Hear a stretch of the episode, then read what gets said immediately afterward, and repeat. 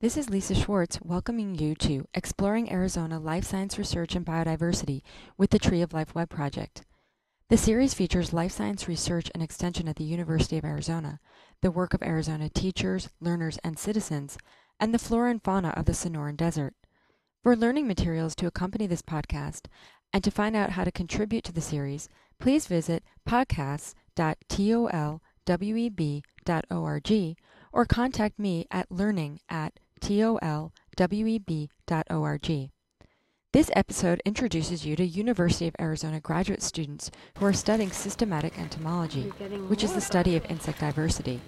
Accompanied by Professor Goggy Davidowitz, the students are on a nighttime field trip to collect insects using a special technique called blacklighting.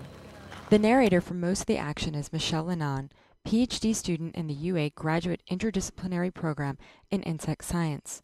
The video also features Joe Diaz and Alex Swanson from the Interdisciplinary Insect Science Program and Mary Jane Epps of Ecology and Evolutionary Biology.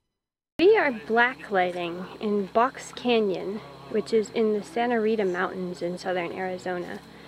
Um, basically, what we do is we set up some very bright lights that uh, emit certain wavelengths of light that are very attractive to insects.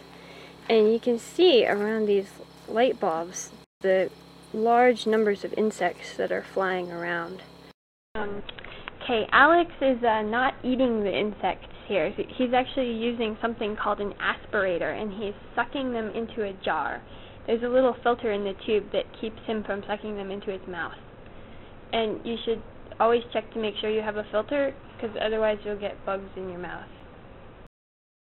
uh, by the end of the night, sometimes it'll bring in thousands, and that white sheet that the light is shining on will um, be dark with insects.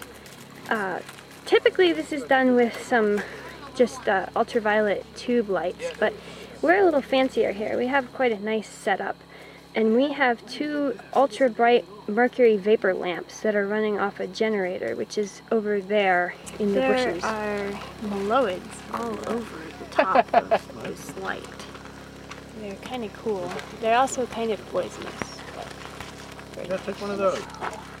This is an antlion. This is what antlions look like when they grow up. They're kind of cute and fuzzy.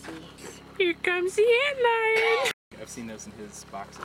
Yeah, that's pretty cool. Sitting on a. a Did that come to the light here? Or No, it, oh, wow. Can I see it? Yeah. Well, you got all sorts of neat stuff up there. Some. Okay, this is a nymph of Taeniopoda eques, the horse lubber grasshopper. Thanks to Goggy for uh, that ID. These are really common here in the southwest and just about right now during the monsoon. We were getting way too many of these scarab beetles coming into the blacklight and they were actually getting in the way. So I, um, just for fun, started something called the Beetle Farm. So this is my uh, beetle farm, and so far I've got this many, and we'll see how many we get as the night progresses. Also, something's just landed on my head, oh. which is a Plusiotis gloriosa, I think, unless it's changed. Chrysina um, gloriosa. What's the genus? Chrysina. Chrysina gloriosa. Okay, we have it from the expert. This is Chrysina gloriosa, and it's it's glorious. Look at the antennae. Oh man. No. So cool. Male Dynastes. That's a huge Whoa. one. So these live uh, on ash trees in mountains around southern Arizona. small. Their larvae would be really, really Adult big. Hercules beetles can be spotted during the day, clinging to the branches of ash trees where they make incisions in the bark from which to lap the sap. Alex has caught another Dynastes beetle. Oh my goodness. Nice. They're so beautiful. This one is a female. Nice.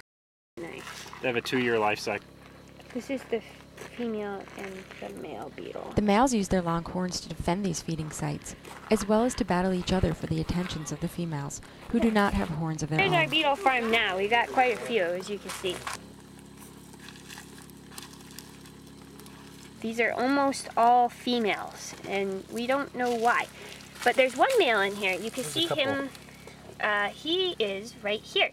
And you can tell that he's male because he has a horn.